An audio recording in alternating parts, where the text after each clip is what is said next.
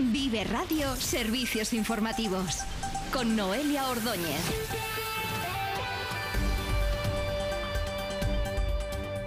Buenas tardes, comenzamos servicio informativo en Vive Radio. A esta hora rozamos los 15 grados en Burgos, 17 en Aranda y 16 en Miranda. Burgos registra la cuarta tasa de paro más baja de España, según los datos extraídos hoy de la encuesta de población activa. Casi el 7% de los ciudadanos en edad de trabajar no encuentran empleo, uno de los porcentajes más bajos del país, superado solo por Baleares, Huesca y Palencia. El Ayuntamiento de Burgos iniciará hoy una campaña de prevención de incendios en bares y restaurantes de la capital para garantizar la seguridad de los ciudadanos en las celebraciones que están próximas a realizarse con motivo de Halloween.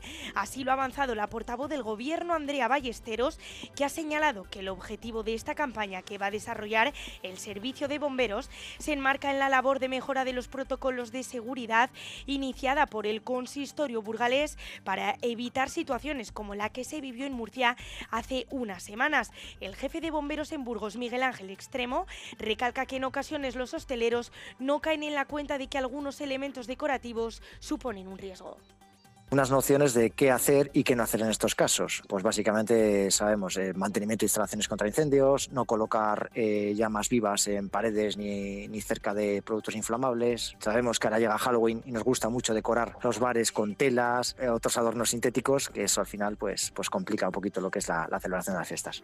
El equipo de gobierno ha defendido también que la firma de subvenciones directas está bien hecha.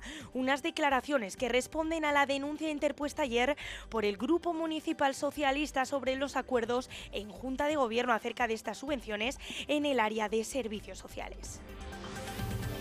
Y en esta misma rueda de prensa, la portavoz se ha referido a los festivales Tribu Burgos Nueva York o el Festival de Dulzaina, admitiendo que no corren peligro y que se está trabajando para que puedan cobrar los atrasos que se les debe desde Cultura.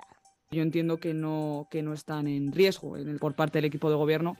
Va a hacer, se va a hacer lo posible para que estos no, no, corran ningún tipo de riesgo, porque al final son cultura en nuestra ciudad y, y, obviamente pues los apoyamos y estamos trabajando en que esos convenios finalmente pues se puedan cobrar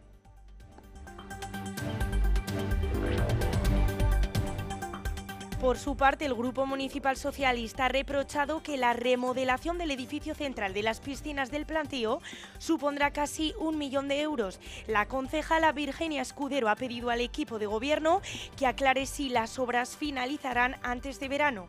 Desde la oposición demandan claridad y aseguran que cuatro de los cinco puntos tratados en el Consejo de Deportes eran propuestas del anterior gobierno.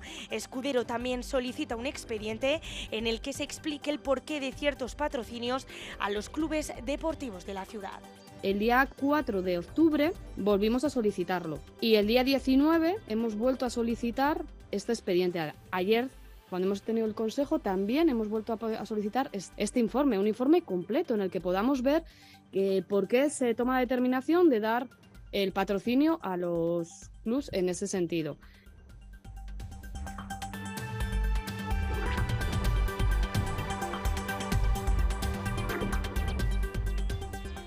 Y la Archidiócesis de Burgos pone en marcha su oficina de cumplimiento normativo penal, una nueva estructura en la Iglesia de Burgos que se encargará de vigilar la responsabilidad ética de la institución. El arzobispo, don Mario Iceta, ha indicado que este departamento es uno de los primeros en implementarse en las diócesis del país, ya que solo está en marcha en Zaragoza y Córdoba.